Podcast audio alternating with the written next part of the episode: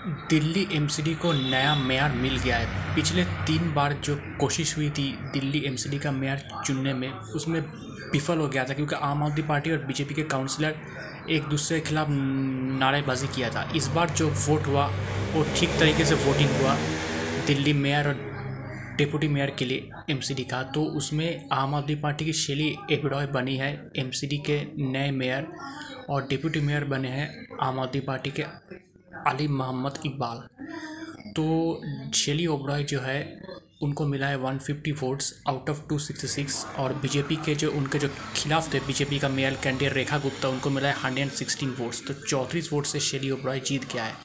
अब आम आदमी पार्टी को एमसीडी में अच्छा काम करना पड़ेगा, ताकि लोकसभा चुनाव में उसका फ़ायदा मिल सके। दोस्तों, मेरा नाम प्रियोव्रत गांगुली है। मैं एक राजनीतिक विश्लेषक हूँ। तो आपको मेरा पॉलिटिकल एनालिसिस कैसा लग रहा है? अगर आप मुझे, मेरे एनालिसिस के बारे में या मुझे कोई का कमेंट करना चाहते, कोई मैसेज सेंड करना चाहते तो आप मुझे ईमेल कर सकते हैं। मेरा ईमेल आईडी आप देखना, मेरे प्रोफ़ाइल पर है Mishti man nine at the rate of G mail dot com Mishti man M I S T I M double A N nine at the rate of G mail dot com शुक्रिया।